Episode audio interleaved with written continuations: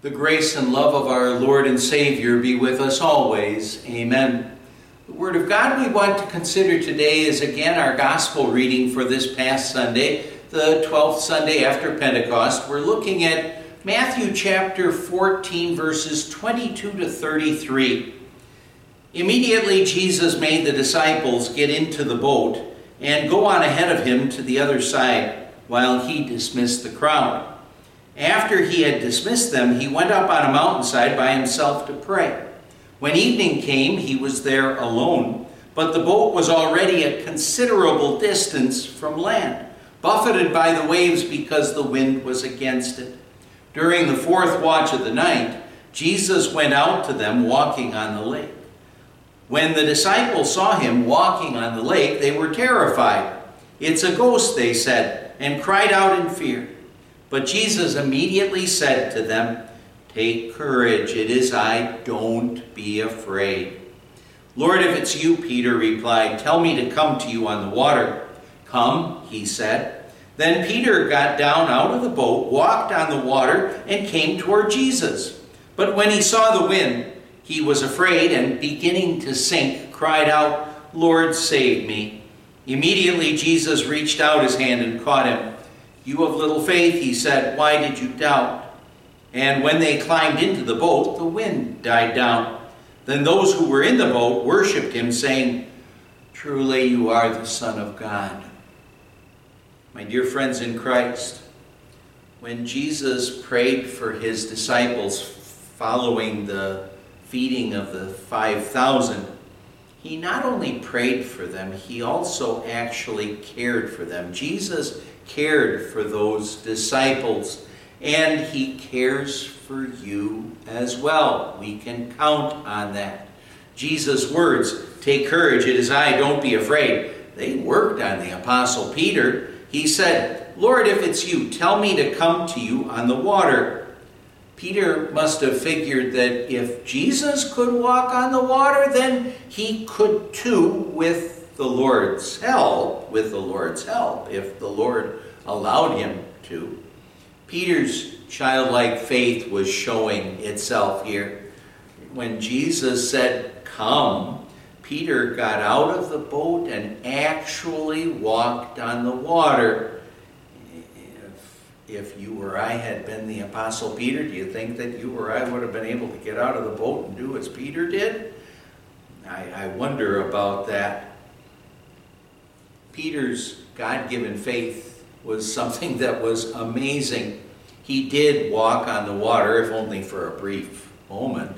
However, when he thought about the wind and the waves and the storm that was out there, he wasn't really looking to Jesus for that moment. Then what happened is he began to sink. His faith was wavering. But even with his faith failing like that, still Peter did show his faith then as he cried out, Lord, save me. He did look to the one who could and would help him. Jesus reached out his hand and caught him and said, You of little faith, why did you doubt? As Jesus saved Peter from drowning, he reminded him that really there was no reason for him to fear because Jesus was there. When we think of Peter doubting as he did here, it's easy for us to think of him as being foolish for not trusting in Jesus. But remember, he did get out of the boat and he did walk on the water for a brief moment, like I said. And who of us who of us has done what Peter did? As Jesus saved Peter from death that day, so Jesus saves us from death. Jesus also saved us from death, eternal death, by his own death on the cross. As we live our lives, there will be those times, those storms that strike us during the course of our lives.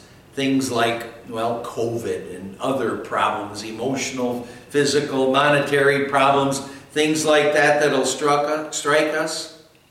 But let's realize is that as Peter could have kept walking on the water indefinitely had he kept on in faith looking to Jesus, so also we can keep walking on the water in a sense. We can keep not being sunk when we keep on looking to Jesus our Savior. The problems, the troubles, they'll probably still be there, although Jesus could also remove them for us.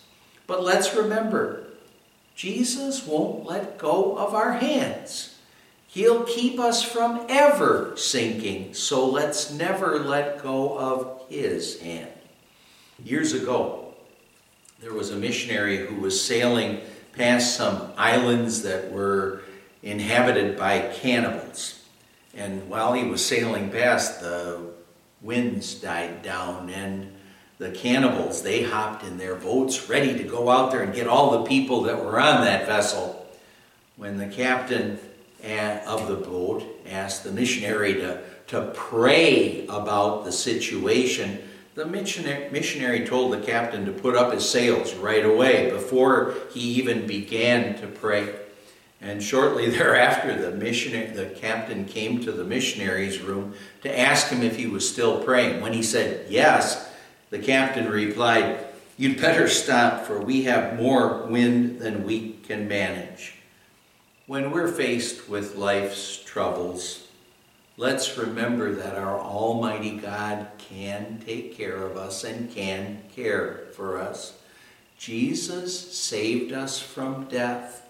He could totally get rid of COVID or whatever problems we're dealing with in this life.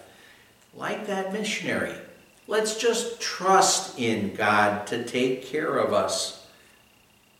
And any problem we'd have in this life, let's take let's trust in him to care for us as he says he will. And again, remember, he won't let go of our hands. He upholds us in prayer.